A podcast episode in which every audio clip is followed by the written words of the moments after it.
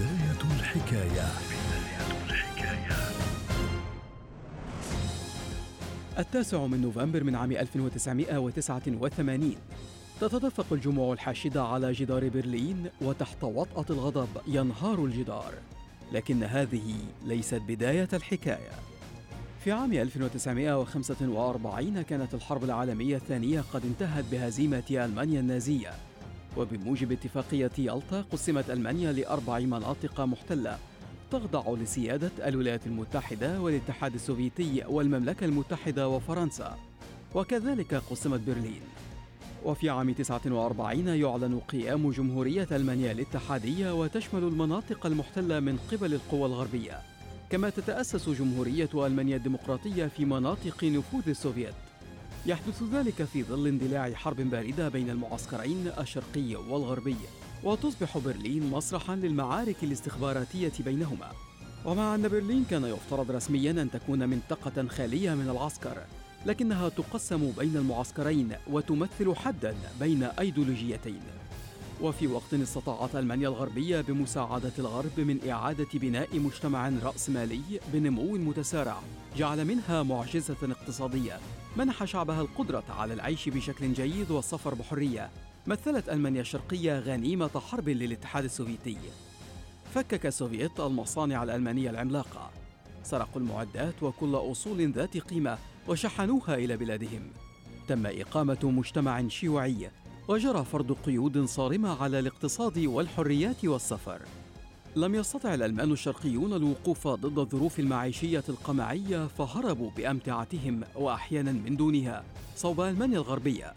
وبين عامي 49 و 61 نزح نحو ثلاثة ملايين ألماني من الشطر الشرقي لألمانيا إلى شطرها الغربي. معظمهم عبر برلين. كان معظمهم من المتعلمين. ما أضعف الاقتصاد الألماني الشرقي أكثر وأكثر. تصاعدت الخلافات بين واشنطن وموسكو وقرر السوفييت تقسيم برلين. وفي منتصف ليل الثاني عشر من أغسطس من عام 1961 وبينما كانت برلين نائمة وفي عدة ساعات فقط أقام السوفييت واحدا من أشهر الجدر في العالم. بطول أكثر من 100 ميل مزق شوارع المدينة وقسم عوائلها وأنهى حرية التحرك فيها.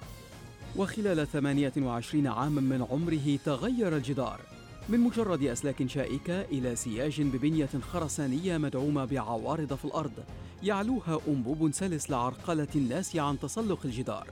مع السماح للحراس بإطلاق النار على أي شخص يقترب من الجانب الشرقي من الجدار من دون سابق إنذار.